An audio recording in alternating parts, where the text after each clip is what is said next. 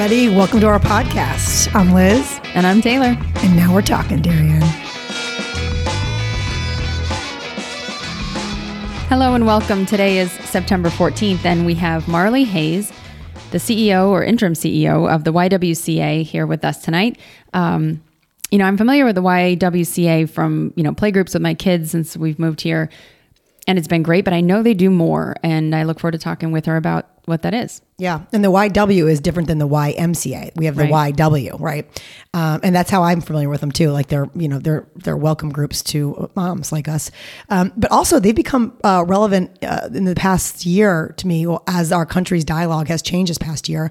Uh, they've been in the forefront of those conversations because I feel like I saw signs. I think it was the spring Taylor about like racial um, equity and justice, like an educational Yes. 14 day challenge. Do you remember that? Yep. So they've definitely been on the front of this. Um, and Marley's going to be a great person to kind of have this conversation with as these topics come up. So she's in our studio, and I hope you guys enjoy. Marley, thank you so much for joining us tonight. Thank you for having me.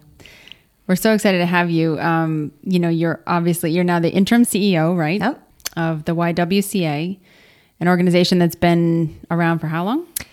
The YWCA incorporated here in 1978 Wow. Here in Darien. here in Darien. Yes, uh, the organization was formed nationally, I think back in the 30s. And we're over nationally over 200 local organizations. And what Oh, we're one of the smallest. Darien's one of the smallest Yes. ones. Yep. And what was it formed? What was like it was formed to to do to cor- The the mission of the YWCA is to empower women and eliminate racism. So that's what it was formed to do. Why it came to Darien Norwalk, we cannot piece together. We don't know why this was a chosen location. But uh, the way the mission was being fulfilled back then was we empowered women by building social networks around them because the belief is that women are stronger when they have other women around them. So, hence what everybody thinks of the Y for the newcomers and wine tasters gourmet. It was all social networking, all run by women. And nobody really touched the eliminating racism part of the mission, but we have autonomy as local organizations. Yeah, I mean, I think most listeners probably do know you through newcomers, right? Tell, Yeah. tell us about the offerings you have that people most readily know. I think people most readily know newcomers and also wine tasters and gourmet, which are not just newcomers events, but they're sort of the the lore is that they are.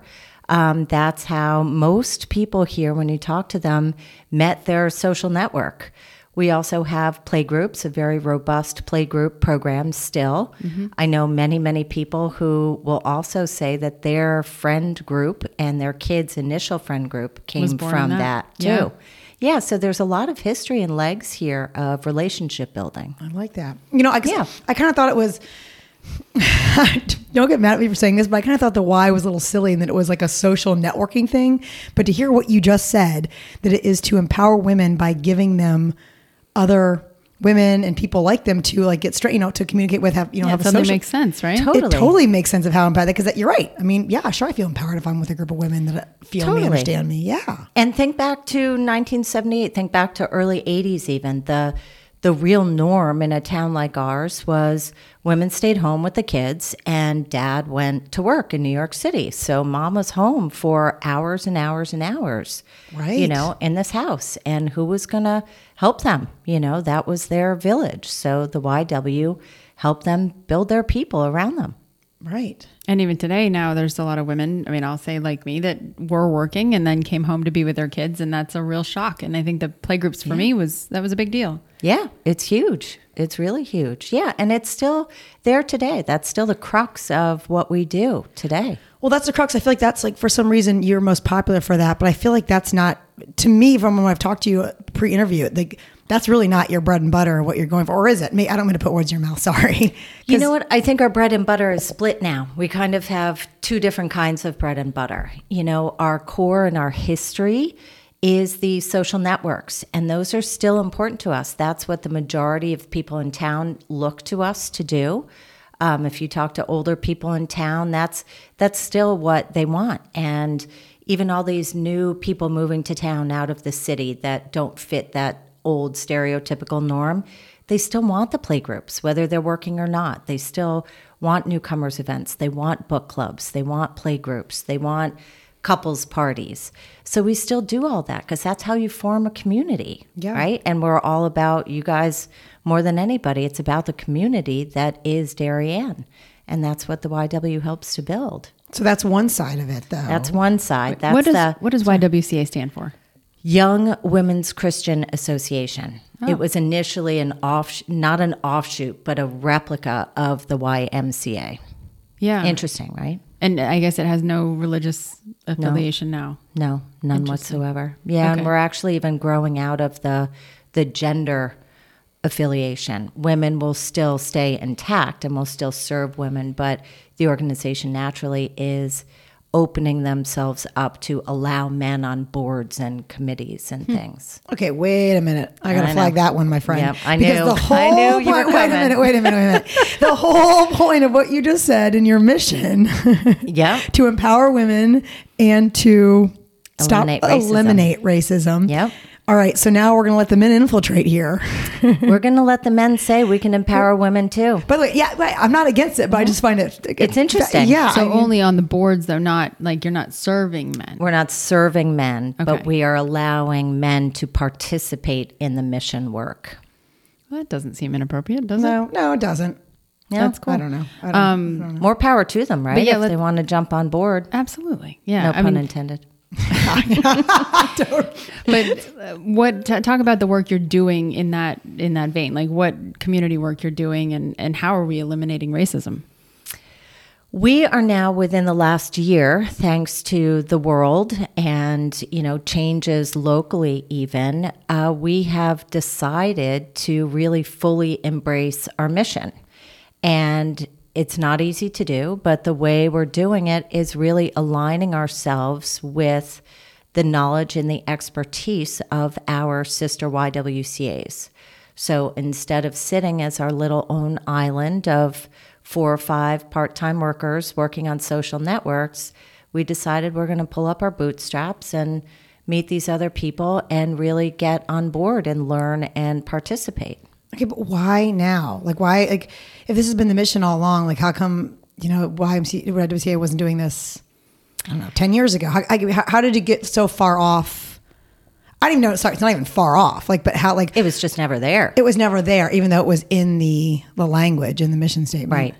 I there I wish I had a good answer. I don't know why the eliminating racism was never touched. I'm going to guess because the community never wanted it or demanded it or even questioned it. I think they just thought they didn't even know what our mission was. But am I wrong in in understanding that you do a lot of work with women who need to let's say go back to work, find a job, you you coach them, right? You help them find the clothing they need for an interview, help them put a resume together. Am I right about that? We used to do that and then walked away from it for a while because other organizations were doing it better. But again, in the last year, we have found a need, uh, particularly in Norwalk, another place where we really haven't embraced our name or our mission. We've been very Darien focused. Um, there's a huge need there, and we're working on a way to develop a center with that inherent expertise there for those women who want to go back to work or have never worked and need to go to work. Is there a YWCA in most of our surrounding towns? We have four in the state of Connecticut. It's uh, yeah, it? it's Greenwich, Darien, Norwalk, Bridgeport, and Hartford. And Hartford and Greenwich are two of the biggest YWs in the country. Oh, Wow. interesting. Yeah, very interesting. Wait, how do you offhand know how many Ys there are in the YWs there are in the country? I don't know the exact number, but I know it's over 200. That's Over the- 200. that's what we have in our literature. And the size of the organization is measured by the number of people served? Good question. I don't know. I mean, the way specifically, I don't know. The way we define it when I'm talking about our organization is that we're a staff of seven part time employees. Okay. So, uh, talk about the work you're doing now to eliminate racism and what does it mean to partner with others in that mission? It is really learning from others. I think we inherently believe, those of us who work here in Darien and Norwalk, that the way for us to embrace our mission is to provide information. We are we refer to ourselves as advocates, not activists. And our role as advocates is to provide information and education to people, um, whether uh, ideally people who are coming to us willingly for that information, but also just tangentially, you know, if they see it and hear about us. So all we're trying to do is provide a way for people to learn. So give us an example of some that kind of information that you've given. Well, I think the one most people are familiar with was last spring we launched the 14 day Racial Equity and Social Justice Challenge, um, something that had never been done before here. Um, it's done very commonly in other YW lands, if we will. And we worked really hard on it. We replicated it from another challenge that was done out in Seattle. And uh, so we knew that the information was vetted and clear and all of that. We redid the graphics. We launched that to the community, and it was you signed up, you registered, and for 14 days, each day you got an email addressing a different topic. Um, proud to say that we launched it having no idea how many people would sign up, but in total, we launched it twice and we had over 600 people Wow. sign up. So, in a community that sort of you don't think people want to talk about race or racism, I mean, 600 people is a lot. I don't think that, by the way, I, I think that's the stereotype I feel like of, of this community. And I, I feel like a lot of like affluent communities of people don't want to talk about racism. I don't know if that's the case. I would actually say my, for myself, or the experience I've had, people don't know how to talk about Yes, it. Yes, better said. Right. Yeah. Not, sorry. I don't mean to. Or they're afraid to point. talk They're about it. afraid. Yeah. So, um, yeah, they're afraid to talk about it. And you feel like even if you say, and you say the wrong thing, someone's going to jump down your throat. And on Right. social media, someone's going to bully you and beat the crap. And you're like, wait a minute. I didn't say, I, I, you just, Yeah. I don't know. So, um, Right. so and we've had it happen. People have come after us. They have. Um, Well, yeah. I was going to ask you about your, your material. So if you did this 14 day race something, where are your materials sourced from? So you said it, it's Other. YWs. Okay. Okay. But where are those from though? Like, you know, we, They have um, most of these YWs because they're much larger. They have fully formed racial justice, women's empowerment divisions, and people who are trained in this at the collegiate or graduate level, and they have access to information. Now, I'm sure, like anything, some of it is bias, but I can tell you that the 14 day challenge, we had a whole team of people from Darien, Norwalk, we were fact checking and double checking, making sure that links were real, et cetera. And it all seemed information that we were comfortable sharing and putting our name on. Mm. Yeah, I'll admit it sounds a bit intimidating, you know, to know that it's coming from, you know, intellectual group and it's above anybody else. No one really knows who they are, whatever. I wonder what that's about. But, you know, you said something in the pre-interview chat about critical race theory that I thought was fascinating. Like, you know, I know what I hear about critical race theory, but I can't define it. Like, tell us what you what you said about what that is as far as the Y is concerned. It, it is hard to define. Um, and, you know, I will preface this, like I did earlier in our, our pre discussion, that, you know, we're all reading, we're all learning, right? I mean, this is new to all of us. But when I talk to and learn from my other YWCA colleagues, the YWCA supports critical race theory. So now everybody pick yourselves up off the floor, right? Yeah. But what they support is that CRT is actually an intellectual and legal endeavor and study. It is a body of work created by a number of attorneys many years ago studying how laws and systems are inherently biased towards everybody and everything. But they elected to really study black people and how it was affecting black people. Now, like I said earlier, it might include other what are deemed underserved populations, but I believe it's black people. And it, it's just a theory, it's a legal doctrine. It is something that should be taught at the collegiate or graduate level. Right. So it's like, a, like if you take an economics class, you learn tons of different theories in economic class that, that can, cannot play out. Like, so it's just like your, to your point, it's a theory that it, people are. Yeah, it should Totally. be debated, should be discussed, should be Yeah. considered. Absolutely. Yes. I mean, I- I think of it kind of simply. I studied philosophy and Socrates. You know, w- we're not teaching the Socratic method Right. in a classroom. Well, that's know, but- interpretive too, Right, you know? exact- I mean, exactly. Same thing, right? So that's where the YWCA stands.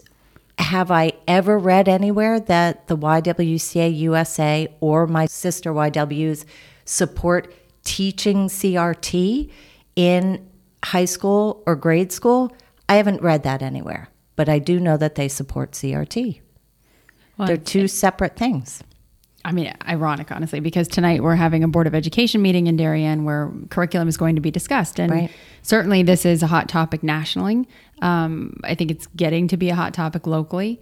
Um, and I really, I am happy to have basically anything put in front of my children, materials wise or discussion wise. Wait, at the certain the right age level, by the way, age appropriate. Yeah, there's there's a Yeah, there's a role to be played with the the age appropriateness, but you know, I want my kids to be able to see and hear anything if they are respected in their opinions and able to discuss and debate things.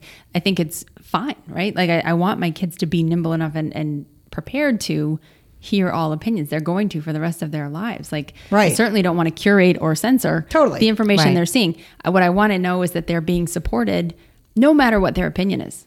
So like teaching critical race theory as a theory actually doesn't sound so bad, right? If it's not being Right, as a- pushed as, like indoctrination. Right, right, right. Right.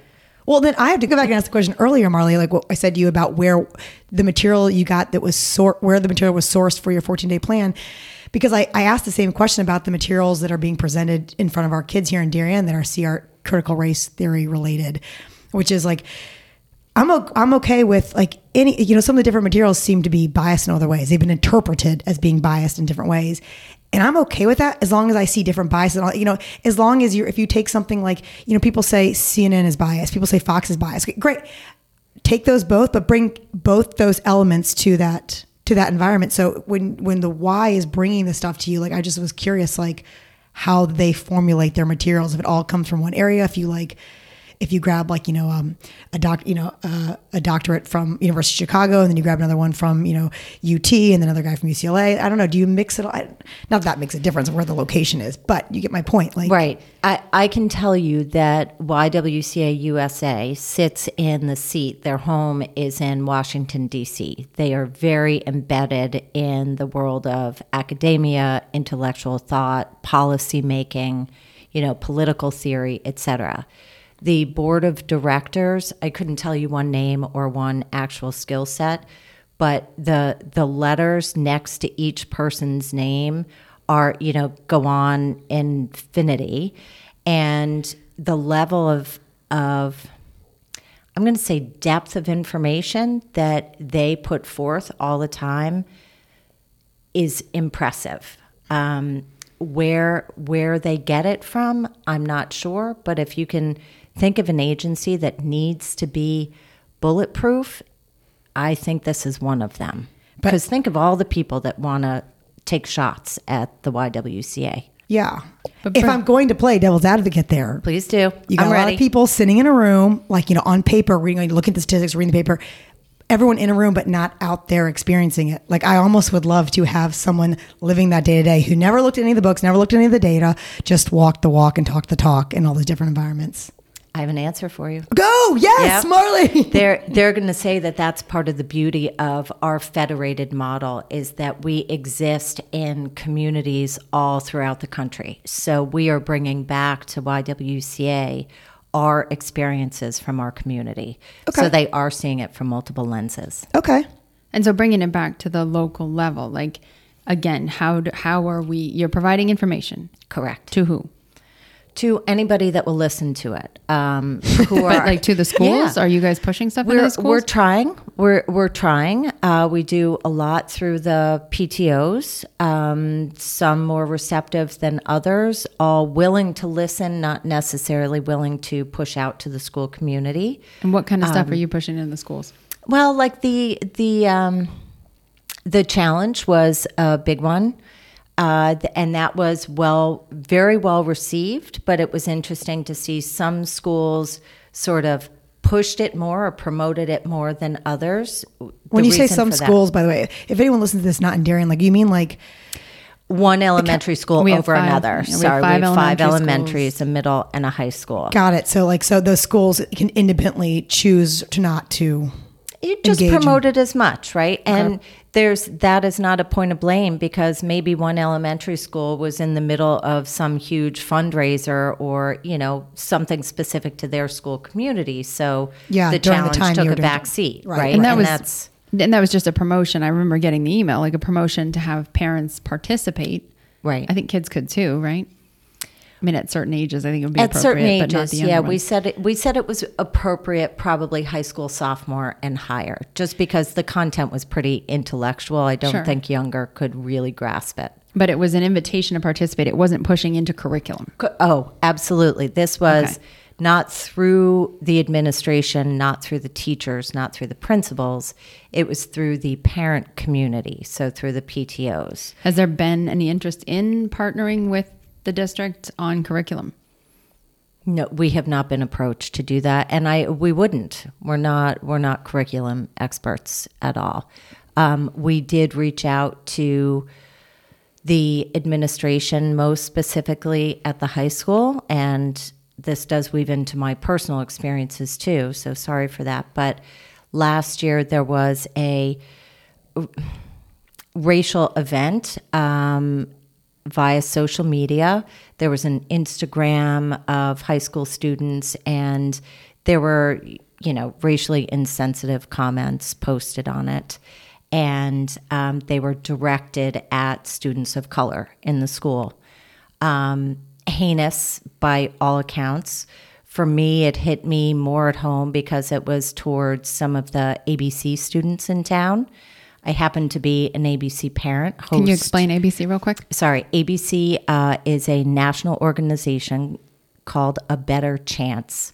And they are an organization that's basically an academic organization to help children of color with their um, academic environment. And they send children to boarding school or community schools, which Darien is. It's very competitive. Uh, these students are, they're called scholars. They are outstanding leaders, academicians, etc. by the time they have hit eighth grade to be accepted to this program. So, unfortunately, this event happened last fall when our ABC daughter happened to be quarantining with us. And she didn't tell us about it. But the next day I heard about it and went to her, and I won't say her name for her privacy. And I said, you know, what what is this? And she said, Oh yeah, you just can't even believe it. So really it was like an arrow through Oh my my heart because now here I had to face her and talk to her, and she knows where we stand. But it was just, it was terrible. I mean, talk about right in your face. I had to discuss this with this young girl living in a community I'm proud of. So, what would be your suggestions after you know uh, living this experience and then doing the job you're doing? You know, how does Darien improve? I think people have to be open to learning and discussing it. Um, you know, we all, and here's another pick yourself up off the floor. We all have inherent bias. I mean, we just do as human beings. We do. So, why can't we just all acknowledge that and learn from it, right? It's not it's not saying we're bad people or we're wrong. I mean, by virtue of being humans, we have to filter information and create bias to function properly. So why can't we just say, yeah, you know what? Maybe I have something to learn. Maybe I do make comments that I've never even realized that I make these comments. So now I'm going to realize I do and I'm going to try not to and when I do, I'm going to say sorry for doing it and I'm going to try to do better. I think that's what we all want, right? To, especially in our children, is to raise them to be aware of you know things they might think or feel that you know make other people feel a certain way, right? To teach them empathy and, and understanding and acceptance and everything. I think it's such a gray area when you know that acknowledgement that we have inherent bias turns into assumptions being made about people based on the color of their skin. Right. Right. Because you are white, therefore you are bad. Bad. Correct. And Or- that's really tough for opposite, parents to like- hear that their kids are being told that. because you are black, you are underprivileged or Right, like less than. I mean, it's the same same way. I mean, no one wants to hear Completely. Right. And it's false. It's a really- right. It's, it's a, a sweeping statement But that false. We're in this culture that I think even people are scared to even like admit the uh, the obvious that what you're saying, like that everyone is uh, has inherent bias, but because people are so scared of being attacked. Now we're I think we're in this culture of just like judgment, attack, bullying. Like even though we're getting more sensitive, I feel like we're getting more mean. You know, let me bring it back, Marley. I think mm-hmm. what you're doing, the idea is you're trying to navigate that so that's not the case and saying, let's educate and let's talk about that, like creating safe spaces.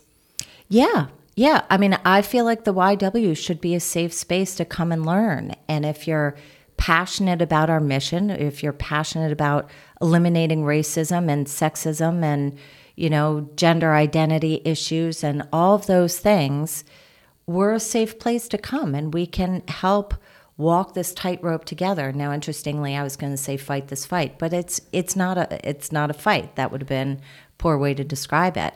Well, it's But- interesting because the the whole idea of eliminating racism should be a common goal of just about every human being. Right. I, th- I think we are all united on that. Right. I mean, I, I can't name a person that is not on board for eliminating racism. And I think it's just more about the judgments that come with, you know, how we learn, how we communicate, how we, you know, show concern for our children, for their education, for the things they're being told, being taught, being made to feel. Mm-hmm. The only caveat I will add there is nobody's going to openly say, I don't want to eliminate racism. But I do think in every community, there are people who still believe that racism doesn't exist. And it does. Yeah, that's probably true. Well, I guess uh, would you define that too? By the way, would you say are you talking about like I think it's getting uh, interpreted as racism of white black? I think that's the more um, common thread right now. But when you talk about racism, we're talking about everything. We're All talking cultures. about, right? All cultures, all nations, all genders, sexuality, you know, religion. I mean, you know, everything. Absolutely. right. So that's I think like uh, what you're saying with your. By the way, not that white just black, but the whole picture. Yes. Right. I, I mean, it is interesting. Over the last year, I have really broadened my definition of racism because it it used to be to me a white black, and it, mm. it's not. It's a it's a skin color, a cultural. It's really different. And racism, like all these other trigger words, has been put in a particular hole that you know it is white black, and it's not. It's not. It's, It's, I mean, judgment of other people for, you know, things that they can't control in general, like she Right. said. And it's about not even race, but other qualities and characteristics. Yeah. And I mean, we don't want to go in deep here, but it's it's gender, it's you Yeah, know exactly. sexuality, it's That's what I mean. All of that. Yeah. Um, what does the Y need? What does the YW need? Are you guys looking for? Is it We need fundraising? funds. Yeah. We need funds and we need people. We need human resources too. We're building a small army, but it's hard to, it sounds sad, but it's hard to find people that are really passionate about this kind of work. And it's not because they're ill meaning people or they don't care, but it's, you know, everybody has a different cause or a different thing that's important. Many of us are very involved in our children, so that takes our time and that's that's great and we need that too. Certainly seems like there's a big appetite for it right now. I know. I was thinking that yeah, too. Like we're finding more and more people, but again, our our biggest, you know, being totally honest, our biggest challenge at the YW is fundraising. Um, it has not been a skill set the or, that the organization has had ever in its history, and n- now within those of us who work there, it's still none of our core skill sets or capacities. So we're trying to piece things together. We have a fundraiser coming up. We're very excited about. Um, When but- and where? Go ahead. Oh, uh, the uh, part of our women's empowerment, we get very deep in domestic violence. And the YWCA USA has a week in October called the Week Without Violence. It's the third week in October.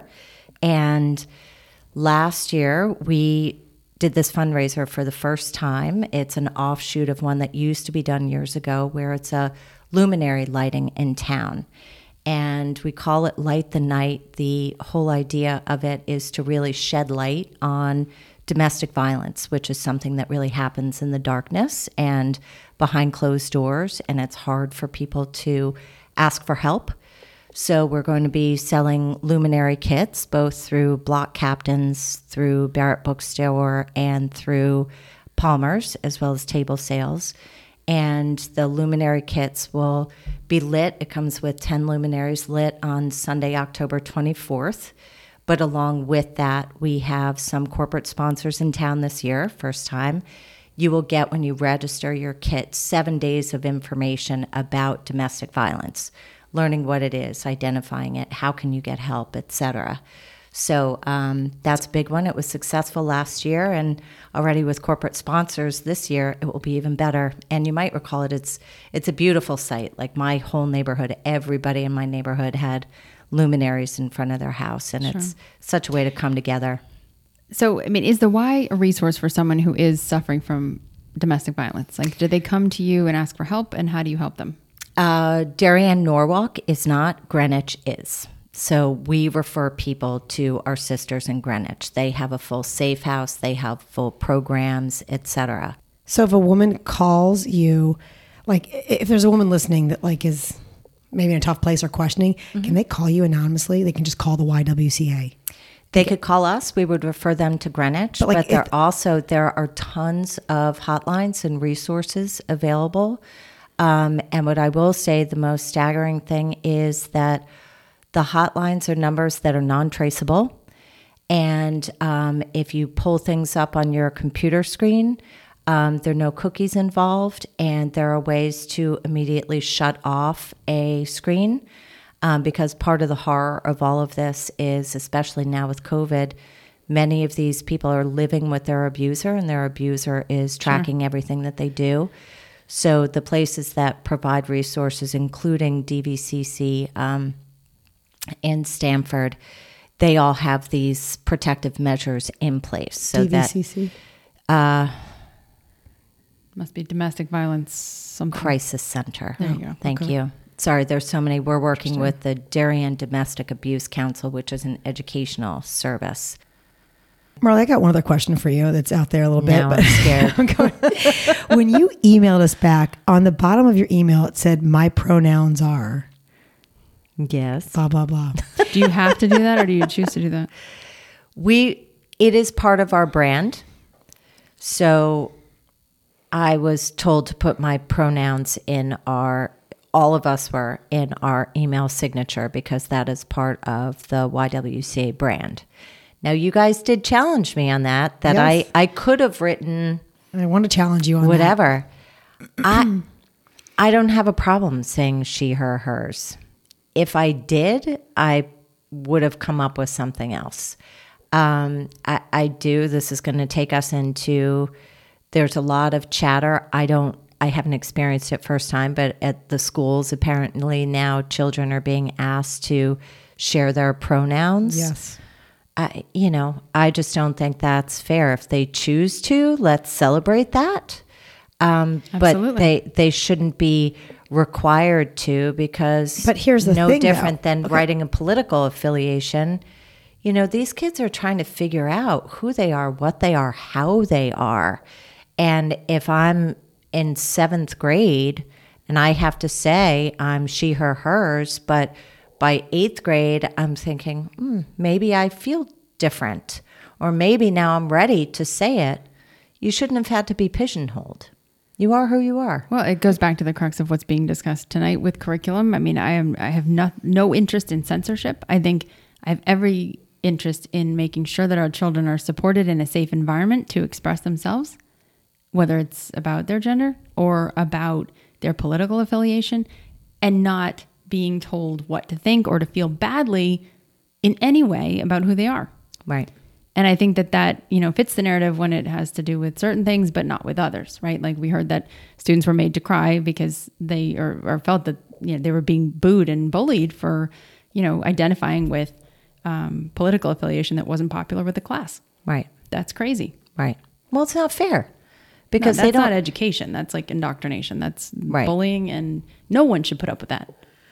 Right. Well, Agreed. the thing I ask you too about your pronouns, like, is if if if I'm your little girl, I'm looking up to you. Cool, Marley, mom, you're doing a great job. You're kicking butt, right? You're, you know, you're. Can you tell my girls that? Yeah, yeah they, they probably don't feel that way. Oh my gosh, I'm dreading high school. I'm so nervous. But um, My that- girls are awesome and we have a great relationship. So that was unfair for me Okay. Yeah. Okay. Cool. I'd like to meet them. Okay. Um, but like, if you're a, a young woman and you're modeling after your elders, and your elders are declaring their pronouns, I don't know. I just think we're setting up a very. It's an interesting dichotomy that we're setting up. I think we could go a lot of ways with that though, Okay. because the the theory behind declaring the pronouns is about creating a safe space for those who have different pronouns than yourself. So, going back to my girls, say my girls looking at me, my girls know by virtue of my life that I am a she, her, hers. You know, Right. they- right. So why they- did you declare it?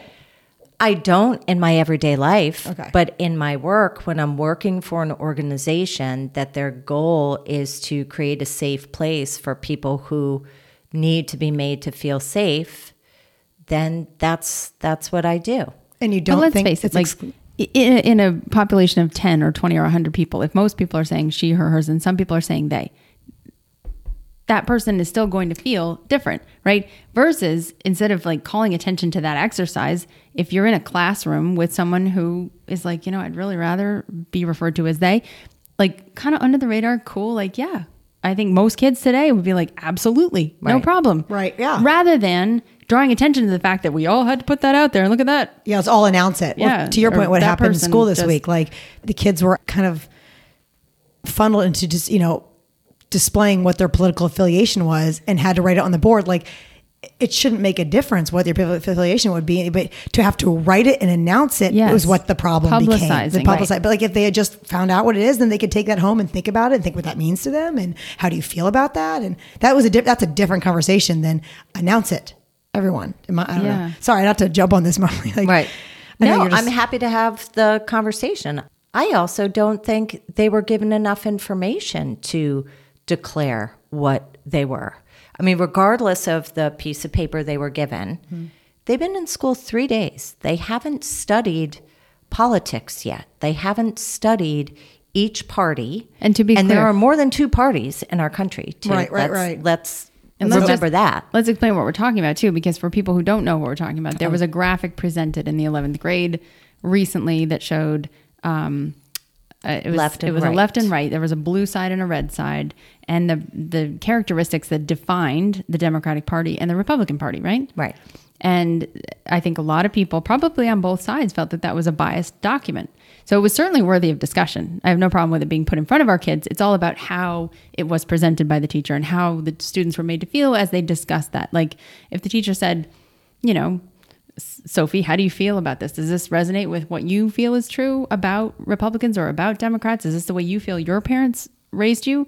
I mean, I think that the adjectives associated with Republican parents was what fear and respect or fear and something. I mean, is that accurate? Like, I think having that discussion, you know, is worthy. Tough love. That's what yes, it was. I think Tough that's right. love. And then, you know, similarly on the Democratic side, does that sound right? Like, you know, having that discussion is fine. I don't think that's bad, but But then the kids are had, had to label to make- themselves yes, outside of that. make Say, it- like, and which which take a are you? They took a survey, which was a very difficult survey. I tried to take the survey, and I couldn't answer the first question. I'm like, neither Oh, one of those fits me. Yeah, yeah, Right. A- yeah. And yet you're supposed to fill out the survey, and then it's supposed to like I guess produce a result that you were supposed to write on the board, and then you Right, came up right, with the wrong answer. Well, you weren't real popular. Right.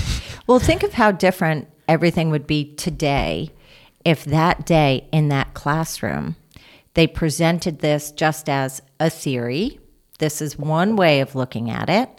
And hey, guys, folks, that's the right way to say it. Hey, folks, Good job, Marley. thank you.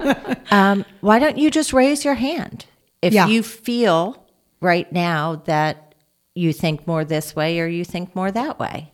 And then do it again in a week, right? I mean, versus get out of your seat, go to the board. Well, it, you sh- know, it should be issue based too. Like you know, it all de- you know, like just to bucket you, like that you are all one side or all one left side. It all de- every issue people feel differently. There's no left and It's right. labeling. Right. Yeah. I mean, it's the thing we've been trying to avoid for decades. But that's what I'm giving Right. Marley crap about on her email. How she has her pronoun. She labeled. That's my whole point. yeah. right. I want to get away from it. We're going more towards. We're talking it. about inclusivity and acceptance. Like this runs counter to that.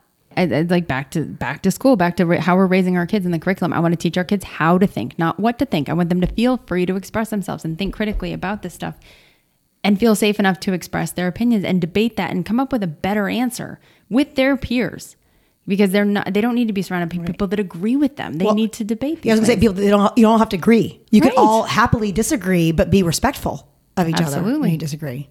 Right? Doesn't I mean? Yeah, This is part of the the, the why. This I, I'm hoping this is what you guys are. The why is teaching, and I, I would love this. Our, our young girls, for me, my young girls, to learn this. Yes, yes, absolutely. We w- another initiative we're undertaking is we are forming a teen board, and they sort of our pilot students um, came up with the name Teen Empowerment Committee, I believe, and their interest level runs the gamut from racial justice, social justice to like women's and girls' rights. Um, one of one of them is a is a firefighter, and even as a young woman, um, she was actually one of our young women of distinction at the YW, which is a big event right. that we do. Um, she she has shared that that can feel uncomfortable, not because of any one person, but because she's a female doing what stereotypically is a male's Right. job. So she is very impassioned about women's rights, which is great. Cool. So our goal is to give these girls, we're happy to have boys too if they're interested, give them a voice and a place to be able to fight these fights, not being under the umbrella of the school administration that I fully respect. They have a lot of talk about tightropes. They have a lot of tightropes that they're always walking. Right. So they can't have kids doing certain things. Um, the YW, we have a different we have a different voice. So we're trying to give these kids an opportunity to be part of the community and speak out and fight against some of these things if they choose to. And you're giving them the the education to do that. Like, right? You said, I think that was one of the. I love you said that at the beginning. One of the beauty is like we try to educate, right? Yeah. Isn't that what you said Yeah. That was We're here to goals. educate people. We'll, we'll give you materials, and you guys like, you know, let those wash over you, or and you know, and and. and I still don't uh, have a adjust feeling for what that looks like. What kind of educational materials are you, are you providing? Well, the challenge was the big one. We did a program with the middle school PTO last spring um, that was about how to be an ally.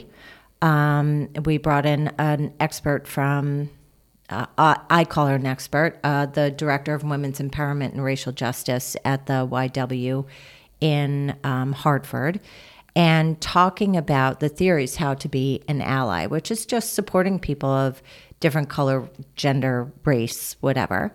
Um, that's one thing we've done. We brought in an author two years ago, the author of Waking Up White, um, to talk about her book and her research and her experiences. Cool. We partnered with the library last year to bring in, shame on me, I forget his name, but he was a, a Sikh author um, and him talking about his experience. So we have our, our fingers in it. We're building out advocacy work. We have an advocacy team now that we've built at the YW, people coming together from different, they're all different angles in this space, in this work.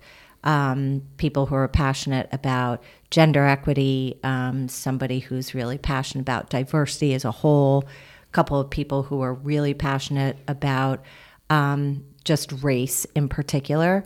And we're working together to figure out what actually can we do in the community beyond just programs. Um, how do we get the word out? And it's it's not so easy. I wish we could do more, but it, it takes it takes an army to do this.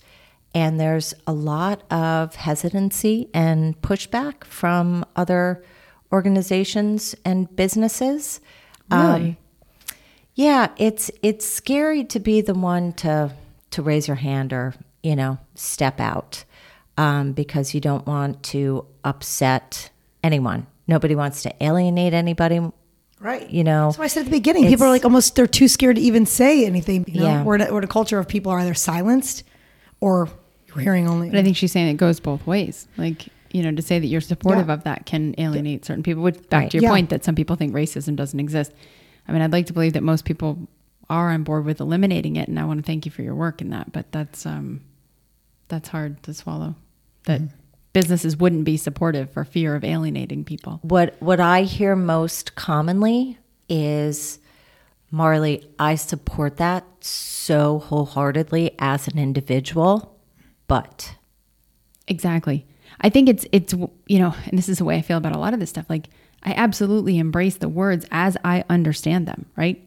Like Right. I, I Totally. embrace inclusion and Of course. acceptance and all these things.